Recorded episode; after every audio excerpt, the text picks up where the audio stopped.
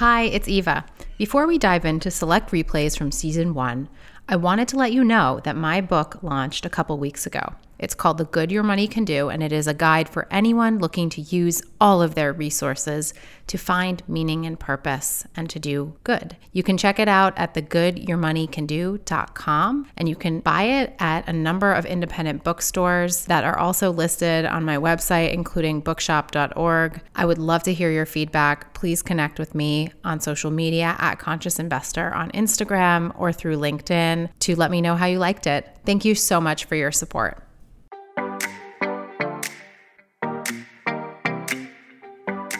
Welcome to the Beyond Capital podcast. In our purpose driven world, leadership is increasingly crucial. Now more than ever, stakeholders are demanding the integration of social values and causes in everything from shoes to soap to investments. We are bringing you the stories of leaders that are marrying profit with purpose. I'm Eva Yazhari, CEO of Beyond Capital.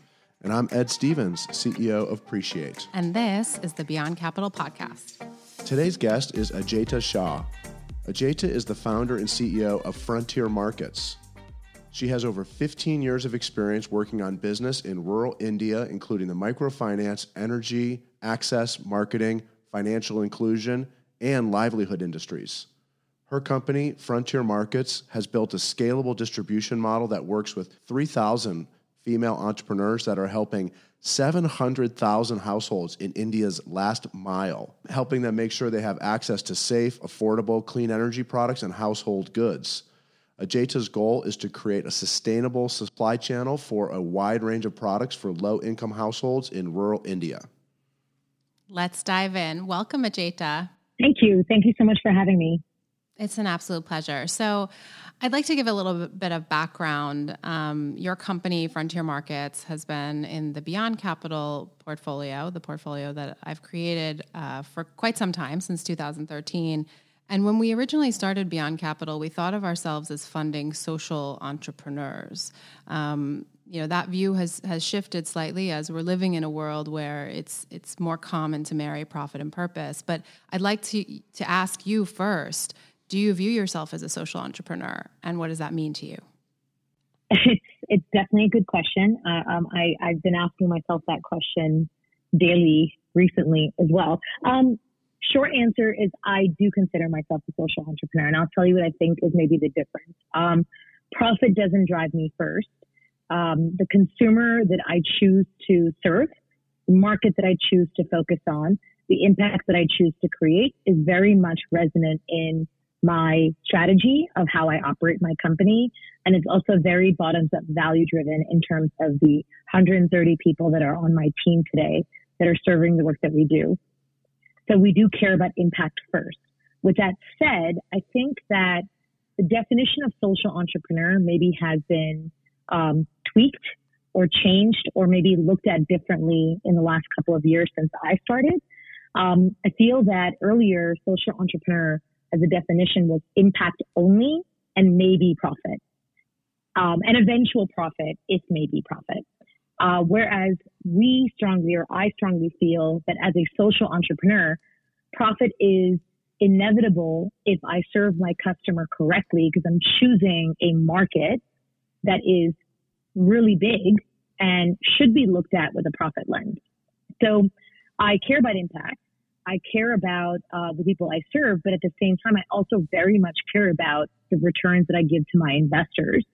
So that maybe makes me slightly different from a social entrepreneur in its traditional definition, um, but still very much a social entrepreneur on an impact perspective and probably a better uh, entrepreneur than some of the trends that we're seeing now about impact and profit, recognizing that intentionality is probably the thing that makes us different from others in the space. Thinking a little bit more about the customer that you choose to serve, Frontier Markets operates in what is commonly referred to as the last mile, and that's mostly rural areas um, in you know all over all over the world, even including developing countries and, and the U.S. that are not reached by traditional distribution channels for basic goods and services. In setting up the distribution networks that you have, what is the problem that you're trying to solve?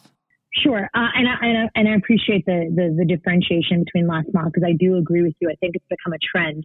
Uh, traditionally, we look at last mile um, as a market segment that isn't being served easily, um, systematically, and regularly by by by by the product companies or the service companies that exist. So, in the context of many many organizations that claim to be in the last mile, that could be a tier four town, it could be an urban city, and it could just mean by definition that they're serving still quite well-to-do people, but not necessarily as consistently or as regularly as they would if it was a tier one city. Frontier markets has a very different definition of last mile. We literally are geographically reaching the absolute last person that exists in a rural village who has probably no access to proper roads, proper infrastructure, and or even proper access to regular services. Um, a lot of markets today are serving quote unquote the last mile where they're giving them access to aspirational goods and services that would make their life more convenient. Whereas when we define the last mile customer, we're talking about rural agri families who are in still a certain level of destitute or poverty. Uh, they're definitely not someone who's earning uh, wealth, um, and they're people that are living in communities where they don't have access to basic needs, not 24 by 7 electricity, not access to regular internet, definitely not access to digital solutions, uh, not getting access to Amazon delivery. And so ultimately, these are people that are kind of being ignored in the larger spectrum of a population, which is daunting because as you think about India's population where we operate, that's still almost 68% of the overall operation uh, population, or about 651 million people um, as our market segment. So help me out here. Walk me through what Frontier Markets does. Do you operate stores? What kind of products do you sell? What is the concept for the business? One major ethos of perspective. The rural household that we look to serve, we believe that we need to become obsessed with their uh, needs, desires, wants, aspirations, and understanding. So on the first lens, I'd say we're a very bottoms up or data centric company that cares about um, getting to know the rural household first and understanding what they need and then building an entire delivery system around what they need and who they are and when they want what they want. So on the one lens, I'd say we're a very marketing centric company that cares about using data to make decisions. Secondly, I would say that we're a local distribution company. So what we've done is we've literally invested in physical um, brick and mortar service centers that are managing an area of about 150 households or about 30,000 households um, in one area where our goal has been to ensure that we're getting physical products. These could be energy appliances. These could be smartphones. These could be household appliances that they're getting physically delivered to the doorstep of where these rural households live, which is a, typically around 30 kilometers away. Um, and making sure that we have the right infrastructure of physical people to support that. That includes our own field staff, that are delivery guys, installation guys, after sales service guys, as well as mentors that are managing, I think, the most important piece of our puzzle, which is our women entrepreneurs. These are women entrepreneurs that we invest in that are locally from the villages where our customers live. So, giving a very simple example, one village has 150 households. That's about 600 to 700 customers. There will be a woman who's been trained by us to physically market, sell, deliver, and service and be there as a center of facilitation for that customer base. That's what we call our offline setup. So is it? Um, sorry, one last piece to this is the tech, if that's okay. Sure. Um, all of this then gets all of this then gets operated through a technology platform, which is an e-commerce platform that has been created by Frontier Markets for these rural women to drive. So rural India is funny that way. You need offline handholding engagement but also to make this efficient and scalable, technology is there as well. So we call it an offline online platform for the last mile. So no physical shops, but service centers and women that reach the doorstep. So is it like um, is it like a, a multi level, or are these individual women your employees? These individual women are not our employees. These are multi level women entrepreneurs. But with that said, they're not typical agents. So they don't just sell independently and make money like a Mary Kay or an Avon model. These are women that are actually getting part time hired by Frontier Markets as service providers. So they're earning commission on products that they sell, as well as getting a service commission for the work that they do. Because we recognize data collection, marketing, and consumer partnership is also work that deserves to be paid for. Got it. I'm sure you have some really cool motorcycles too, but we'll get into that in a maybe subsequent uh, interview. Just to deliver the goods, right? To get out there, you must have all kinds of vehicles. Um, our field staff, uh, that is our uh, service center, physically uh, would ha- be located in a place where even a small motorcycle with a uh, interesting storage vehicle could be um, used to deliver. The key here is not having a lot of vehicles it's actually just making sure you're able to use data, timing, and rules to deliver. So imagine a rural woman placing an order on behalf of one of her customers, logging it in on her e-commerce platform, that information immediately getting delivered to our branch and actually then triggering one of our delivery guys to come down on his bike to go and deliver the product to that woman entrepreneur who can then doorstep deliver that product to the end customer. So it's about timing and mapping um, and yes, some vehicles, but not many. Recording this podcast from Dallas, I think it can be a little bit hard to imagine the impact of some of the products that you sell. Can you walk us through who benefits from your work? What, how do how do the renewable energy products and, and other household goods improve their lives? Sure. Um, and, and I was actually going to bring this up. I was going to say that uh, what I'm really proud of in, when it comes to Frontier Markets as a company is that we have, we're a very values driven company that focuses on the bottom. Our first level and measure of impact comes from our belief that the rural household deserves to be treated with dignity. So for us, the impact that we create drives on ensuring that the right products and services are delivered to rural consumers that matter the most.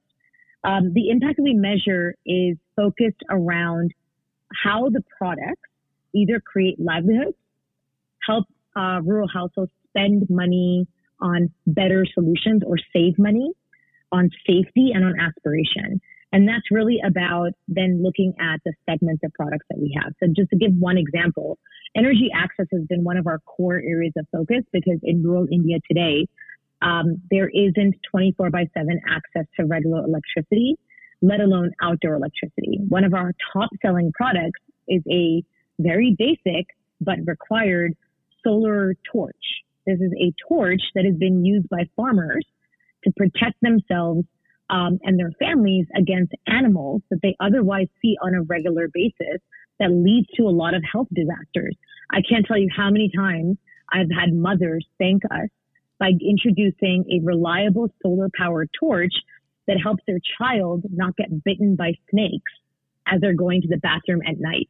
So there's a lot of other like elements as we start thinking about designing this some other products that we've introduced that we're very proud of most recently has been uh, getting smartphones with internet connectivity to the last mile customer. 90% of our customers today are using smartphones, not just to talk to people, but they're using it now to conduct business decisions, collect data, and actually be able to do cash transactions. So wallet systems and payments have become a really big part of what Frontier Markets does.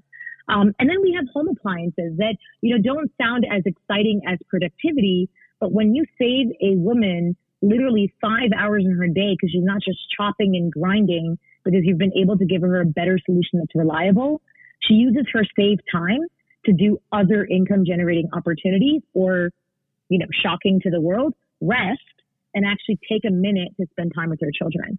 So we start really looking at impact metrics in a very different level of seeing how are we creating a better life, an easier life, or a safer life for the rural households that we want to serve the most. Yeah, and the the tagline of your company is Saral Jivan, which means easy life. And I think, easy life. yeah, I think it's something that unifies us, us all. I mean, when I was visiting your business in October, it really stood out to me that we're all we're all looking for an easy life. Turning a little bit to your product mix, I know you've created your own products um, as well as sourcing them from other manufacturers.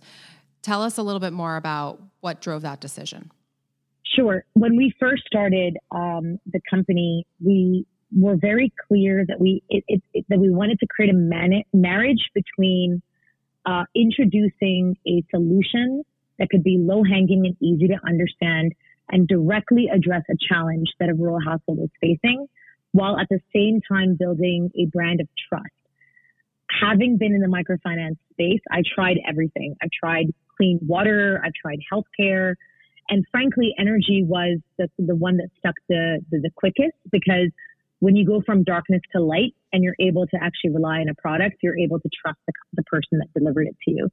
Um, in our sector, however, unfortunately, we realized that a lot of the products that were being developed for this rural customer weren't necessarily designed with them in mind.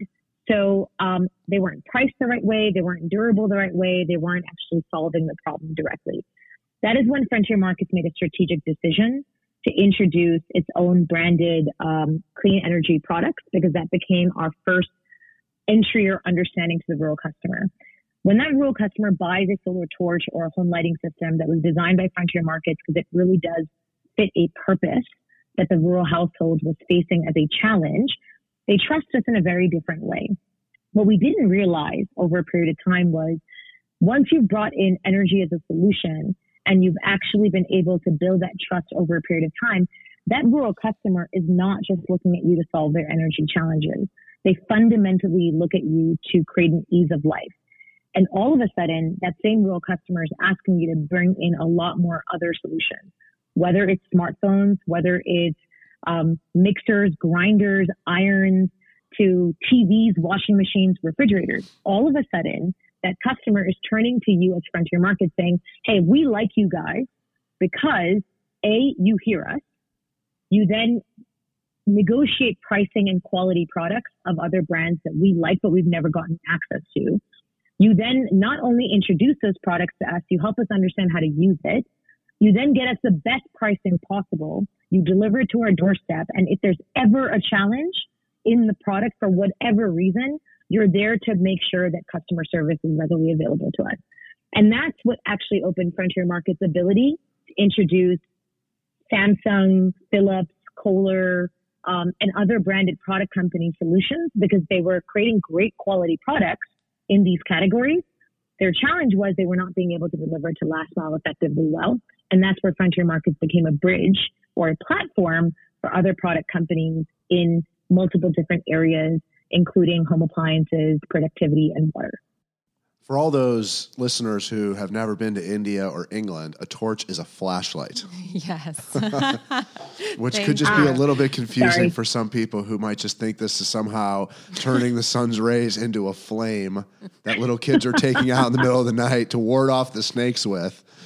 Um, that's not what we're talking about. It's a flashlight that is powered by the sun. I think I think that tells you how many years I've been living in India versus in America. Yeah, but um, that's funny. Yeah. Cool stuff, though. Just sticking in the rural household, and then I'd like to zoom out a little bit. Um, you have employed over 3,000 women, and they've generated $3 million in income, which is incredible for a population that typically lives around four or $5 a day. Um, what I also love is that in addition to integrating them in your business model, you have helped to challenge some social norms. Uh, these women's seat at the table has has grown and they're supporting their families in ways that they weren't previously. Did you envision these, this change in dynamics when you started engaging rural women to be your sales force? Uh, it's a great question, Eva. To be honest with you, no. Um, when I first met rural women in India, and again, to give the audience the context, right? Um, Northern India, where we operate, is much more conservative. Um, and there's a fundamental belief that that women are um, their only purpose is essentially to be married and create babies. Um, they don't need to be educated. Uh, they don't need to have a voice. And fundamentally, they're supposed to be creating a family dynamic, which is not bad. It's just not linking. You would never link that to like a proper Salesforce business model.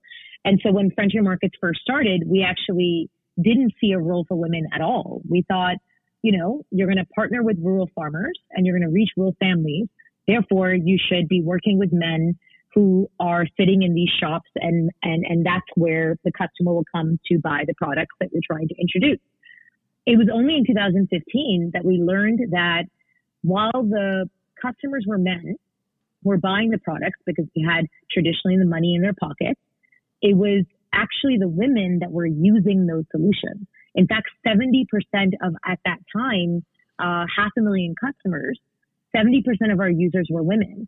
What we learned was that when women saw a solution because they were the center of the challenge, let's be clear, women were always the ones that were dealing with all the challenges that came with electricity access first, because um, they worried about their kids, they worried about their husbands, they worried about themselves. Um, they were the fastest to understand why solar would be a good replacement for their day to day challenges. Now, to incorporate that as a strategy took us quite some time. We didn't see, we didn't know that women would be able to um, embrace marketing, sales, and after sales service the way they have. What we've learned is that one, we underestimated the role of women very significantly. Our women today are the best to gather insights, build trust. They can enter into any doorstep, any household, and have a proper conversation. They are hungry to earn income because these are the same women that were married at the age of 14 and at 30 by the time they come to us, they already have five kids and they really want to participate in the economy in a way that they've not been denied. All they're asking for are skills. They're asking for access to cell phones. They're asking for access to information and they drive it in a very amazing way. The most powerful part of this entire story for me, and even you touched on this slightly, is that not only are they earning a lot more income and being, building building a business opportunity for frontier markets. But when they earn income, everything changes because these women are not just spending money on themselves, but they're helping their daughters, um, you know, get access to private education. They're helping communities adopt better solutions, and they're creating leaders all around them. So you're seeing exponential levels of impact that get created. That I think, honestly, reflecting on this, we underestimated what that would be now that we know it, I mean, it's the core of what we do. And we see an incredible opportunity for the future of really scaling that investing in women is smart business. And the key to that profit and impact uh, combination that we are looking to seek to achieve. This question is probably going to sound terrible to everybody, but I'm going to ask it anyway, which is um, you have the small village, there's 150 households in it, and you've identified your representative. You've put her through training. She's started up and she's going. She's like one of the more prestigious sort of women in her area. Um, what's the dynamic when that starts going like off the tracks? Um, you know, like she now isn't delivering it right, or people don't like her anymore. Um, it seems like in a small village that could be kind of like in a way a family business. Maybe a lot of um, I'm, I'm, sure you have dealt with this, so I'm just curious um, if you could shed a little bit of light on how you, you know, maintain the sort of right dynamic there with with really a single point of failure. Um, sounds like um, with that individual. Yeah, I think I think I think it's a great question, and I think that um, you know I guess I'll answer this in two ways. Um, one is that the whole purpose of frontier markets is quote unquote offline infrastructure, our branches and our field staff. Um, is it, we, we create that infrastructure so that we can support our women entrepreneurs and co-brand or co-build uh, brand equity on the ground. Uh, a rural customer very typically always says that they say two things, right? They say that, look, we, we know our our Saheli, our women entrepreneur, because we've grown up with her. So we've known her our entire life and therefore we trust her. But we're also really happy today because she's getting supported by a company that does not leave. And I think that's been a really important factor in really building out that value chain or ecosystem. You know, uh, a lot of companies that invest in women entrepreneur models, they kind of leave these women out in the cold, hanging, saying, you have the customer base, you have a relationship. Here's a product basket. Go sell. So if they fail for a lot of the reasons that you're mentioning, um, they're on their own. And ultimately, a typical company would say, all right, well, they didn't do their job and therefore replace them. That's not how FM operates. We as a company really focus on data and building relationships and really trying to understand the dynamics uh, between the rural entrepreneur, frontier markets, and our relationship with that rural customer in itself. So if she is for whatever reason, quote unquote not performing, we would know quite quickly. Usually, the reason for her not performing has nothing to do with her being quote unquote bad or not good at her job. Um, it's usually some sort of personal conflict, right? I mean, we have to remember that we're working in villages that are very sensitive to realities and harshness of the world. Um, you know, um, there could be a health disaster. She could be getting married. She could be losing a child. There's so many other uh, relevant realities that we need to be consciously aware of um, that allows us to make a better decision on how to handle that dynamic. With that said, because Frontier Markets does have a very strong brand connection to its rural customers directly, uh, we're able to replace that situation if that is the ultimate requirement. Because our ethos or our philosophy is that the rural customer is the king. If a woman doesn't want to work anymore for whatever reason, we would always try to stick to our true focus, which is finding another way to serve that customer better. So you founded Frontier Markets in 2011, and since then you've seen tremendous growth. You're serving three and a half million people. As you grew, did you ever feel like there was a trade off between social impact and financial performance of your company? You're, so so so clearly, Eva, you're you're asking easy questions today, right? Um, we always uh, do. The oh, always do, right? Uh, so um, uh, a few times, in fact, in the journey, and I think this is maybe where the challenge comes when you go from being a startup to suddenly growing. So, um, you know, uh, I think uh, th- there are two very specific moments that I'd love to share with the audience. In, in, in 2016, going towards 2017, you know, the Indian government announced that uh, there were certain, you know, cash value, cash value money that was no longer going to be valid. And they were going to get rid of that 100 rupee, 500 rupee note and they were going to try to make India more digital. Now, that sounded wonderful in a larger scheme of things, but in the rural context, what that basically meant was the average farmer, the average rural household that was used to this specific kind of cash could no longer use the cash. It was no longer existent.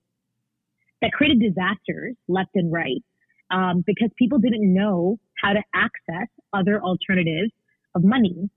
Now, on a social perspective, there was a lot of leaning in terms of people wanting us to solve their problems, and we were trying to figure out a way to make it happen. On a business perspective, right around this time, it was also agri season, and farmers wanted to buy torches, or now that I've known the terminology, flashlights. That's right. Farmers wanted to buy flashlights, and uh, Frontier Markets had the flashlights they wanted. In fact, 40,000 farmers were demanding these flashlights. Now remember, they did not have real cash available to them anymore. So what should Frontier Markets do? On a business perspective, if Frontier Markets sells 40,000 flashlights to farmers where we have no idea whether we'll ever get paid, we're making a business disaster choice, right? You could be literally starting a new financial year with over half a million dollars of debt outstanding. On a social perspective, you've made a commitment to serve this rural community no matter what happens because you fundamentally believe in easing their life. And I think this is the kind of conflict that every social entrepreneur faces. Luckily, I had a board that existed with you, Eva, and we had a debate about this and we had to try to understand what was more important. Now, where business and social meet a middle ground on a social enterprise perspective is that what we cared about at the end of the day was brand equity that we spent way too much money, way too much time trying to build trust in these communities. And we were dealing with a hiccup and that hiccup needs to be addressed with sensitivity. Otherwise we lose, lose the biggest asset that we cared about, which was that relationship with that farmer in the first place that wasn't created in a year. It took five years in the making.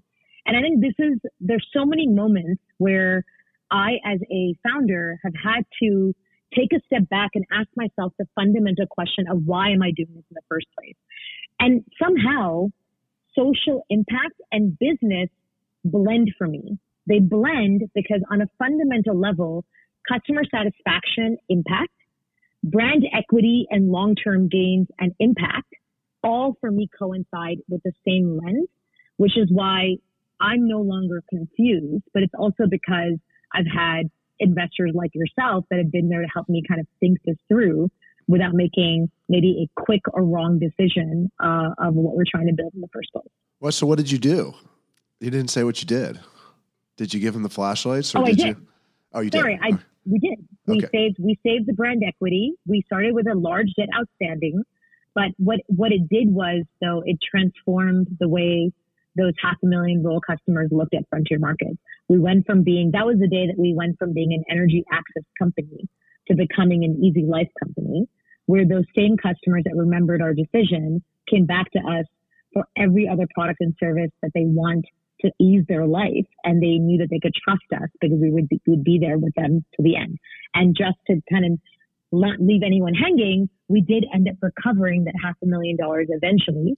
It took us a little bit longer, but it was totally worth it in terms of a longer term gain on growth, business, brand, and profitability. We wouldn't be where we are today had we not made that decision in, I believe, the right way. Yeah, I mean that's definitely a smart financial decision. I know John Deere is famous for that with their farmers um, when there's like a big recession or whatnot. They you know they always are supporting their customers and they have a lot of loyal customers for that reason as well, which is a different type of company, but actually a similar customer, a rural customer, farmers. Um, that, that loyalty is is uh, is rewarded over the long run, and they do have big ups and downs. It's a volatile business, weather and everything else that happens. Yeah.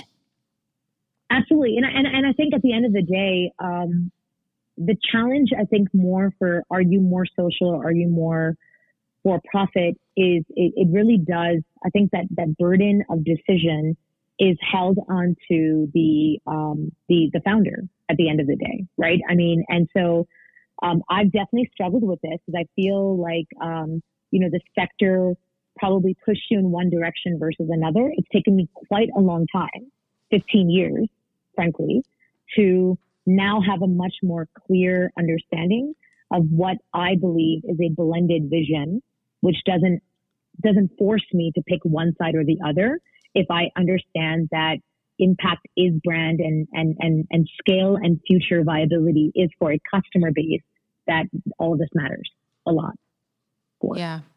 I've I've really enjoyed uh, watching you on your pathway as the founder and CEO of this company uh, since we invested in in 2013. You're a New York City girl like me, and you now live in India again, where your family is from. But and you've also won dozens of awards Forbes 30 under 30. Uh, you've addressed the UN uh, and, and won United Nations awards. And you've been recognized in, as an exceptional entrepreneur. And since this podcast is also focused on leadership, tell us what motivates you to get up in the morning and lead with enthusiasm. Uh, yeah, um, you know, um, I, I think I think that um, maybe my own journey or the contradictions or the challenges that I faced growing up uh, probably always reminds me that I'm lucky. Um, you know, I grew up, as you rightfully said, in New York, but also with a very conservative Indian family or society where I did have to fight to be a different girl and and and and recognize that my journey wasn't limited to the uh, stereotypes that are there for, frankly, girls all over the world. Um, I didn't find my journey to be, uh, or my, or, or the, the preconceived notions of what my capability or responsibilities are. They were not that different from a rural Indian woman, uh, which is really sad. Uh, but the difference was that I still had education. I came from a better privileged family. Um, and so I had the right tools to be able to fight out of those stereotypes to then achieve whatever I have achieved today. Um, and I think that it's always a constant reminder when I meet the kind of rural women that I do, when I even meet the staff that I do, right? I mean, today we have 130 staff, um, and of which now we're struggling, but trying really hard to constantly keep at least 40 to 50% of that staff gender equal because, you know, urban women in India today are not facing very different challenges than I did growing up. Um, and that was like 35 years ago.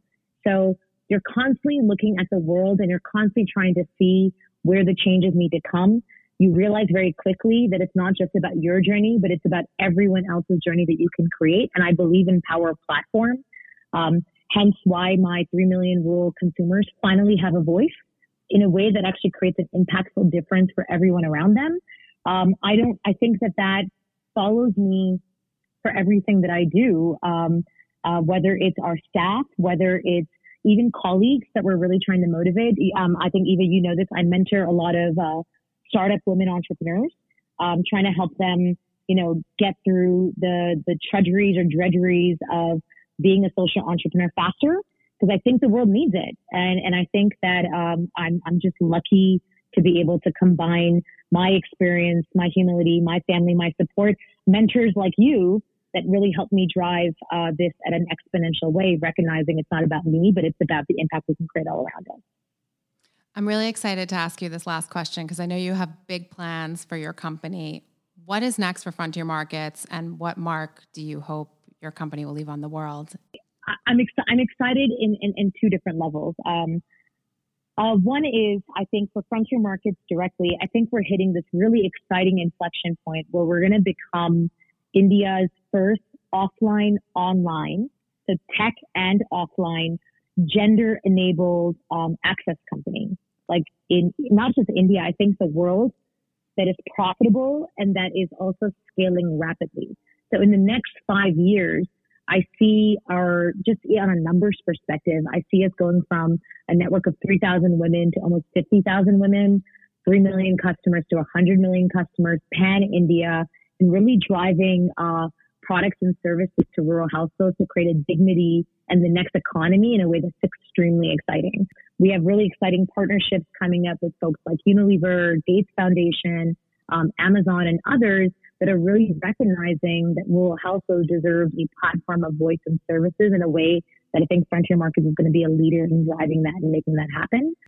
Personally, um, I'm extremely excited to see how the leadership is evolving and changing in the next three, four years, you're really not going to hear about me in frontier markets, but you're going to hear about the, the, the 20 people that have been instrumental in making that scale happen pan India and becoming global leaders in distribution, telecom, digitization, and innovation in a way that I'm really, really excited about.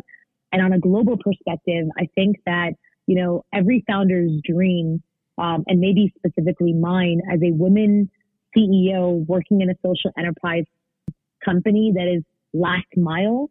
I'm really excited to hopefully be one of the first unicorn stories that actually exits all of its investors commercially and creating this amazing impact.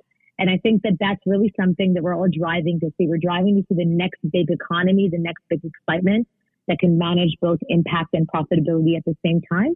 And I'm really hopeful that I think myself, Frontier Markets, and the team will become that story or that example that can take the scale. Uh, we have a foundation in the U.S. that you know about, Eva, that has always hoped for that, that the learnings that came from frontier markets in India could be replicated globally and inspire other organizations to repeat models that can work. So through the foundation, we've actually lined up our next 10 countries and 10 organizations that we're hoping to work with very closely to create replicable, scalable models that come from frontier markets as an inspiration in the next coming years. So there's a lot of exciting stuff to happen, and and I think it's really exciting to see the roles that um, our mentors, our investors, will play not just in making that happen at frontier markets or for myself, but also I think globally uh, to become leaders in that same way. That's really exciting.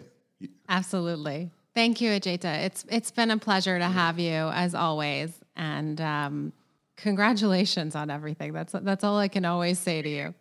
No, thank you so much. And and like I said, I mean, I really appreciate the opportunity. I, will just like close this on with one note. Like, um, I think Eva, like for me, uh, Beyond Capital Fund has been around since the earlier days, and um, I think uh, you know one thing that we I always like like touching upon is that whatever has been achieved by frontier markets or by me personally or by the sector, it really does take partnerships like Beyond Capital Fund to make that happen. So super appreciative of your approach to not just money, but also resources and guidance and advisory. It really has allowed us to achieve what we have to this date. And I'm pretty confident that it's going to help uh, scale the learnings even further going forward. So thank you so much for your leadership as well. Thank you. Aww. Have a great day. And we great. know you have some business meetings. Yes. Thank yeah. you so much. Take care. Bye. Thanks. Bye. Bye. Once again, it's clear that a business leader with good intentions can create an impressive social, environmental, and ethical impact. There is always a way to put meaning behind the mission of a company, and we can all make a difference. You've taken the first step by listening to the Beyond Capital podcast. Thanks for joining us. Don't forget to rate, review, and if you haven't yet, subscribe on your favorite podcast platform. For more information, go to beyondcapitalpodcast.com. You can follow me on Twitter at EA Stevens. And follow me on Instagram at Conscious Investor. Until next time. Bye, everyone.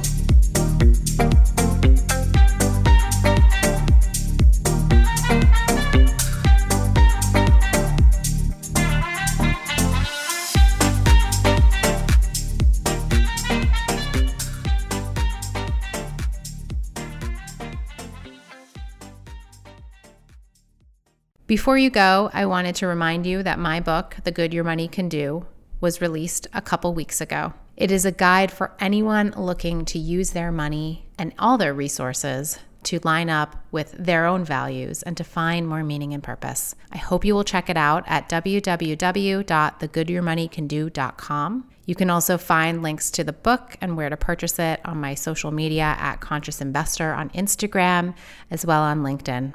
Thanks so much for your support. I'd love to hear any feedback from you.